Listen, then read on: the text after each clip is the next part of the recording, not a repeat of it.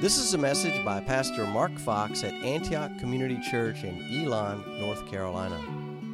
For more information about the church, go to antiochchurchnc.org. Our text this morning is going to be from 1 Peter chapter 4 verses 12 through 19. Beloved, do not be surprised at the fiery trial when it comes upon you to test you, as though something strange were happening to you but rejoice insofar as you share Christ's suffering, that you may also rejoice and be glad when his glory is revealed. If you are insulted for the name of Christ, you are blessed, because the Spirit of glory and of God rests upon you. But let none of you suffer as a murderer, or a thief, or an evildoer, or as a meddler. Yet if anyone suffers as a Christian, let him not be ashamed but let him glorify God in that name. For it is time for judgment to begin at the household of God. And if it begins with us, what will be the outcome for those who do not obey the gospel of God? And if the righteous is scarcely saved, what will become of the ungodly and the sinner? Therefore, let those who suffer according to God's will entrust their souls to a faithful Creator while doing good. Amen. Thank you, Janelle. Welcome this morning. Worship team, thank you for leading us into praise and worship. And welcome all those who are watching online. Come be with us next week if you can. So, Peter will give a final word on prayer, on, on suffering in chapter 5. But this text today, I think, could be seen as the culmination of what he began in chapter 1, where he spoke about God taking us through various trials to refine us, to make us more like Jesus for God's glory. So let's look at this passage today under three main points. Don't be surprised, but rejoice. Don't be ashamed, but give glory.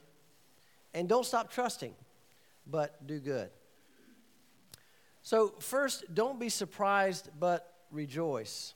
You know, it's interesting, the same man, Peter, who once rebuked Jesus for talking about going to the cross, talking about suffering and dying, is now encouraging followers of Jesus to stay in the fires of persecution and not to be surprised by the fires of, of persecution. He told us in chapter 1 that our faith, which is more precious than gold, is tested by fire, by suffering.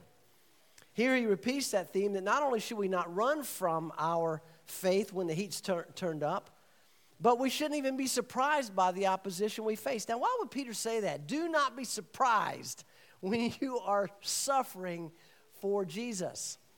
I think there are a couple of reasons. I think number one is, is sometimes the first step, surprised, is the first step toward being angry about suffering, right? Which can lead us to being resentful about suffering which can lead us to unbelief.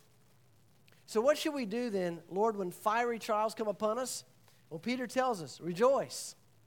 What? Why should we rejoice?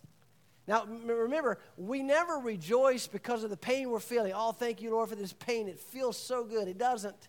We rejoice in the trials, not because of, uh, of you know, the pain. We rejoice in what God is doing in that moment. So, two reasons we can rejoice. Number one, we rejoice in them, Peter says, because in them we share Christ's suffering. That's hard for us to understand, and I don't think we really can understand it fully. But when we're going through trials because of our faith, then we are, we are sharing the suffering that Christ suffered. Paul talked about that. Remember in Philippians 3, where Paul's talking about how before he was a Christian, before he met Christ, he was the best Pharisee there was, right? I mean, he said, I was a Pharisee of Pharisees. As to the law, I was blameless. And he talks about all the stuff he was before Christ. He compares it to what? You remember? He compares it to dung. He compares it to rubbish. All that was rubbish, right? And then compared to after he met Christ. He says, all that matters now, Paul says, was the righteousness of God in Christ. He said, that I may know him and the power of his resurrection and may share his sufferings. becoming like him in his death. Remember, we talked about the sufferings of Christ um, causes sin to cease, right? When Jesus suffered in his death on the cross, he put an end to our sin. Doesn't mean that we don't sin anymore, but the effect of sin, the penalty for sin, has been removed. The suffering took it away. And, P, and Paul is saying here, I want to share in his suffering, becoming like him in his death, that I may die also to my sin. Peter says at the end, as we, as we share Christ's suffering, he says that you may also rejoice and be glad. The second reason that we rejoice is because we share Christ's suffering, and also you may also rejoice and be glad when his glory is revealed. We, we suffer with Christ. Listen, says, we suffer with Christ because we will also be raised with Christ. Paul finished Philippians 3:10 that verse with this that by any means possible I may attain the resurrection from the dead. Now Paul didn't say that because he's hoping he's going to be raised from the dead. No, he's this is a statement of trust in the final glory that we will live forever when our savior returns. So don't be surprised because you are a Christian and you're suffering. The two go hand in hand. We see that in scripture clearly. You know, Irish missionary Amy Carmichael understood that when she opened an orphanage in southern India, and this was in late 1800s and early 1900s, and she opened an orphanage to rescue abandoned children who were in the lower caste, right? The caste system in, in, in India, the lower caste or what? The untouchables. And she wanted to rescue these children, and many of whom were young girls who she took from prostitution in the Hindu temples. They were being forced as young girls to be prostitutes in the Hindu temples, and she rescued them from that. She suffered greatly in her health. She was there for 55 years without a furlough. Never came home once. But what was most surprising, perhaps, when I read this, was the disrespect some missionaries in India. She suffered disrespect from the other missionaries because they believed that the people back home didn't want to hear about these girls who had been prostitutes in, in a temple. And they, they persecuted Amy Carmichael for this. She suffered greatly, and she once wrote a poem entitled No Scars. I encourage you to look up the whole poem. Here's part of it. She says, Hast thou no wound? No wound, no scar? Yet as the master shall the servant be, and pierced are the feet that follow me, but thine are whole. Can he have followed far who has no wounds nor scar? Don't be surprised at the fiery trials. You know, Vance Havner said one time at the Nicene Council, we've talked about that, haven't we? It was an important church meeting in the fourth century AD, the Nicene Council, where the Nicene Creed was developed, pr- primarily to do away with some of the heresies about Jesus being raised in, in spirit but not in body, etc. But in that council, there were 318 delegates, and fewer than 12 of that 318 had not lost an eye or a hand or a limp on a leg lamed by torture for their Christian faith.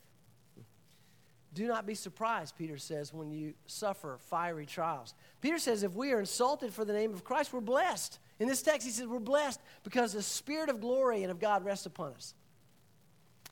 Uh, Foxe's Book of Martyrs, that's not my book, but it is an old book. It's one story after another. If you want to read about Christian persecution, one story after another about people who died, didn't just suffer, but they were martyrs for the cause of Christ. One story is about a pastor in London in 1555 who was burned at the stake for his faith. And Foxe wrote, when he came near the place, the officer appointed to see the execution done said to Mr. Saunders that he was one of them who marred the queen's realm. But if he would recant, there was pardon for him. Not I, replied the holy martyr, but such as you injured the realm. The blessed gospel of Christ is what I hold. That do I believe. That I have taught, and that will I never revoke. And then Foxe writes that Mr. Saunders slowly moved towards the fire, sank to the earth, and prayed. He then rose up, embraced a stake, and frequently said, Welcome, thou cross of Christ. Welcome, everlasting life, as the flames consumed him. he shared in Christ's suffering. You know, Peter includes a qualifier in here in verse 15 that we really ought to mention that's worth noting, right? Make sure he says you're not suffering because of your sins. We're not talking about suffering because of sins. And then, isn't it interesting? He says he includes the sin of being a meddler, along with murderer and thief and evildoer. Meddler? What's that doing in there, Peter? And a lot of people think that he put that in there because most of us can't relate to being a murderer and a thief and an evildoer, but we can all relate to being a meddler, right? Some of us is like a job, you know, right? A meddler is someone who meddles in other people's affairs. And I thought about that verse in 2 Thessalonians 3:11 where Paul said, "For we hear that some among you walk in idleness, not busy at work, but busybodies."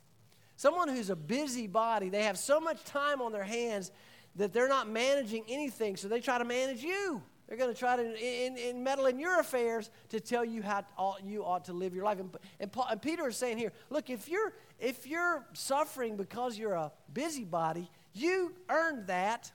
Wear it proudly because there's no glory in that. You're not honored by Christ in that. There's no fruit from that. That's not what he's talking about here. He's talking about suffering for the, for the cause of Christ. Then Peter says, Don't be ashamed, but give glory. Give glory. Edmund Clowney tells the story of Armando Valladares. He was a political prisoner. Listen to this. He was a political prisoner for 22 years uh, in the Fidel Castro regime. You know why he was imprisoned? He was a businessman in Cuba because he would not put a sign on his desk in 1960 that said, I'm with Fidel. And for that reason alone, he was taken to prison. He was brutally tortured in prison, he was starved, he was beaten, he was threatened with death and subjected to solitary confinement. What kept him alive, he said, was his faith. And his weapon was his poetry. He wrote poetry, and he wrote it with his own blood. After they tortured him, he'd come back and take the blood that was oozing from his pores, and he would write poetry on the walls of his cell. He wrote that the cries of the people before they were executed in prison, Long live Christ the King, down with communism, wakened his faith and gave him courage. And the prisoners didn't like those cries. Long live Christ the King, down with communism. He said the cries became such a potent and stirring symbol that by 1963, the men who were condemned to death were gagged before being carried down to be shot. The jailers feared those shouts. I would say those brothers were not ashamed, but instead they used their dying breath to proclaim the glory of Christ. Now, listen, saints, what Peter's doing uh, for us today is he's instructing us to use our living breaths to proclaim the glory of Christ. Do not be ashamed, but proclaim Jesus even if it cause, cause, causes persecution. He says, Let him glorify God in that name. What name? Verse 14, we saw that when Christ was insulted, uh, the name of Christ for which we are insulted, he said in verse 14. So, what a powerful name it is, the name of Jesus. What a wonderful name it is, the name of Jesus, we sung this morning. So, Peter gives us further motivation to to have hope in the midst of trials, for he says, For it is time for judgment. It's time for judgment to begin at the household of God. this was 2,000 years ago. Peter said, The time of judgment has come for the household of God. That's the church, that's the believers. It begins with us. What will be the outcome if it begins with us? What will be the outcome of those who are not in the household of God, those who are outside the faith? Peter may have been thinking about Malachi 3 when the prophet said, but who can endure the day of his coming? And who can stand when he appears? He is like a refiner's fire and like fuller's soap. He will sit as a refiner and purifier of silver. And he will purify the sons of Levi and refine them like gold and silver. And they will bring offerings in righteousness to the Lord. So Peter is saying it's time for judgment to begin in the house of the Lord because judgment is coming on those who are not in the house of the Lord. Now, listen, we need to understand here that the judgment of God on the church is not punishment, but purging. It comes from God to refine his people. As, as, as gold is refined by fire.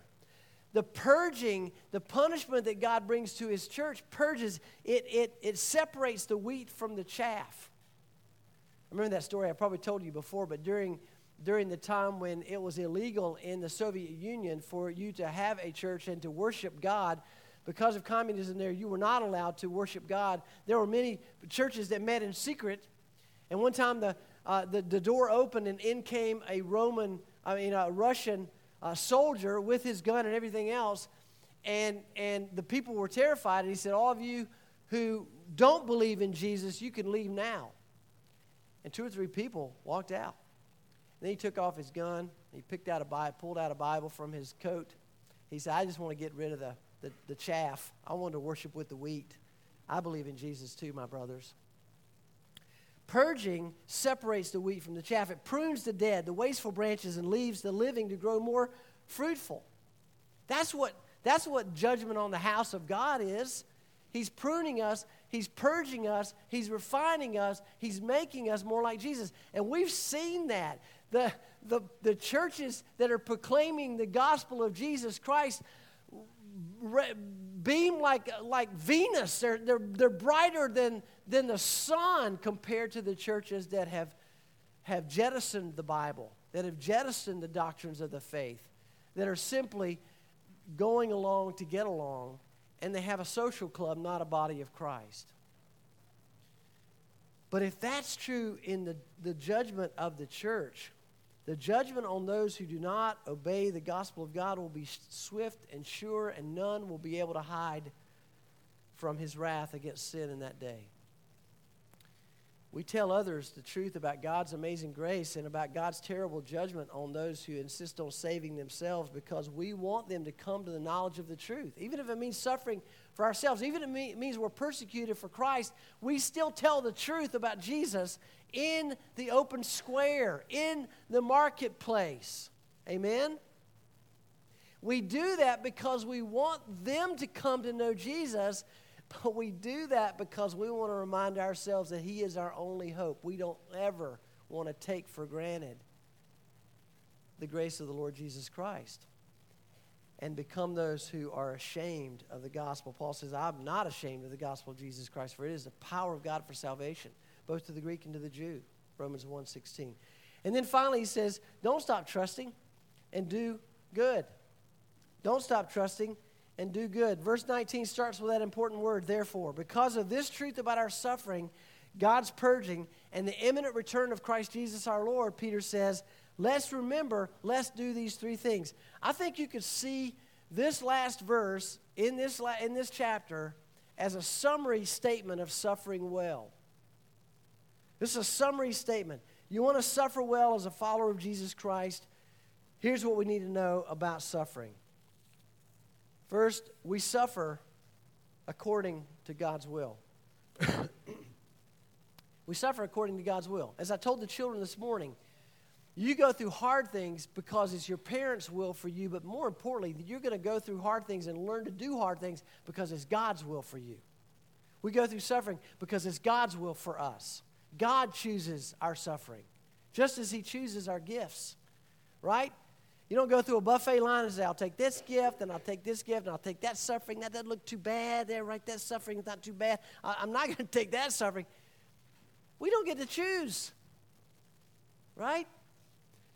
It's God's will. It's His divine plan to send the heat of persecution to His beloved children for our good and for His glory. On the wall in his bedroom, Charles Spurgeon had a plaque with Isaiah 48:10 written on it. It says, "Behold, I have refined you, but not with silver. I have chosen you in the furnace of affliction." And Spurgeon wrote, It is no mean, that means poor in quality, it is no mean thing to be chosen of God. God's choice makes chosen men choice men. We are chosen, not in the palace, but in the furnace. I love this. In the furnace, beauty is marred, fashion is destroyed, strength is melted, glory is consumed. Yet here, eternal love reveals its secrets and declares its choice. We are chosen by God, and part of that choosing is to go through suffering. And remember, the suffering that Peter is primarily talking about here is not physical suffering. We will suffer because we live in a broken world. And we will get diseases and we will die. And that's suffering. I'm not minimizing that. Please don't hear me say that that's not suffering. It is. But the suffering he's primarily talking about here is suffering because we are not ashamed of the cross. Suffering because we live for Jesus. Suffering because we will not minimize the power of the gospel in any way in our lives. And that brings refinement and suffering to us. Second is he says we are called to entrust our souls to a faithful creator. It's interesting. I didn't know this till this week. This is only one of two verses in the New Testament where God is called by the name creator. You know where the other one was? In Romans 1, right? And in Romans 1, Paul is accusing those who reject the creator and instead worship and serve the creature or the creation. And that's why God gives them over and gives them over and gives them over until finally there's a reprobate mind there if they do not return to God. And here Peter's using creator in this verse to remind us, if I can quote from Clowney, to remind us that the Lord, whom we trust, is the architect of all things, accomplishing his great design. He feeds the birds and numbers the hairs of our heads. He will watch over us who commit ourselves to his care. Remember in chapter 2 where it says Jesus entrusted himself. This is uh, 1 Peter 2:23. Jesus continued entrusting himself to him who judges justly. How did Jesus go through suffering? He continued entrusting himself to the Father, and that's what God's calling us to do as well. We can do it because the Spirit enables us to do it by grace. And third, we are commanded to continue doing good. While we suffer, we don't stop doing good. We say, I'm suffering now. I, am putting, I'm putting good stuff on the, on the shelf for a while because I'm suffering. No, that's, that's when the gold is being refined and it shines the brightest, and, and God perhaps can use you in ways that you can't even imagine. While we suffer, we continue doing good for the sake of the gospel. William Sangster, I'm telling a lot of stories today, but I wanted the, the text today it seems repetitive because we've already talked about suffering, but there's much, so much more gold here. William Sangster was a pastor, pastor in England who lived 60 years, and he died after two years of suffering from muscular atrophy, progressive muscular atrophy. But he ended one of his sermons about Jacob wrestling with the angel. Remember that when we talked about that in Genesis? And, and, and ended up with a lifelong limp. God put his hip out of joint, and Jacob limped for the rest of his life. It was a reminder that, hey, God's in control. I'm his, and he will do with me as he pleases. It was a reminder that he had to com- continually trust God, no matter his, his weaknesses, no matter his infirmities, no matter the suffering he trusts God and he's used by God. And then he ended up that sermon with a story. He said, I, I was asked to go to the eye hospital in Liverpool and tell a girl that within three months she would go blind. I went at once and talked with her on trivial matters, not knowing how to broach the subject. See, she suspected it and said, I think God's going to take my sight. I replied, I wouldn't let him. Will you see if you can offer this prayer, not now, but in three months' time? Father, if for any reason known to you I must lose my sight, I will not have it taken from me, I will give it to you. He said, It was a stormy, stormy three months. I visited her often and she kept saying, I can't pray that prayer. I can't live without a little light. But at last, she did say it to God. And he says, And now, ask anyone who knows the sisters in Merseyside if they know Jessie Johnson. She comes with her dog and speaks to the women out of her rich experience. God has taught her things He's only whispered to me. Out of the darkness, she speaks. See, she suffered and she submitted herself to God for that suffering. At the moment, you know, that Corrie ten Boom story, Father, what if we have to go through, you know, get it, eh, the Nazi persecution? What if we end up in a concentration camp? What if we're taken? What if we're killed? And the father, his father said so wisely to Corrie, Corrie, when did I give you the ticket to get on this train? She said, right before we got on the train. She said, that's when God will give you the strength. That's when God will give you the grace. That's when God will take you through whatever trial He has chosen for you. Don't worry about the future. Live in that now in trust that God is with you and He will never leave you nor forsake you. And Corrie ten Boom did. And she lived an incredible life of trusting the Lord. Saints, what have we learned? Don't be surprised. Don't be surprised when the fiery trial comes upon you. It's God's plan. Don't be ashamed when the fiery trial comes upon you. That's the way of the world. Don't stop trusting. That's the way of the weak. God will use the suffering He's chosen for us for our good and for His glory. Let's pray.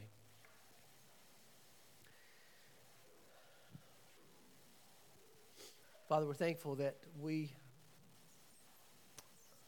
in this world today, so far removed from the world that Peter lived in, are still so needy that we cannot live, we cannot stand, we cannot survive except by hope in you trust in you, commitment to walking out each day according to your purposes and plans for our lives. Thank you that you have chosen by your will to make us like Christ. And even though there will be hard times and fiery flames and persecution and difficulties, Lord, we know that because of that, we will share in your suffering. And because of that, we look forward to the day when we will be glorified with you. Lord, keep us walking in that hope. Keep us trusting in you and trusting our souls to the one who knows us and judges justly. Not to give up and not to, to go the way of the world or the worldly Christian, but to live the life that Christ has chosen for us. Only by your power, through the power of the Holy Spirit who dwells within us and is sanctifying us. And we commit our lives to you again this morning. In Jesus' name, amen.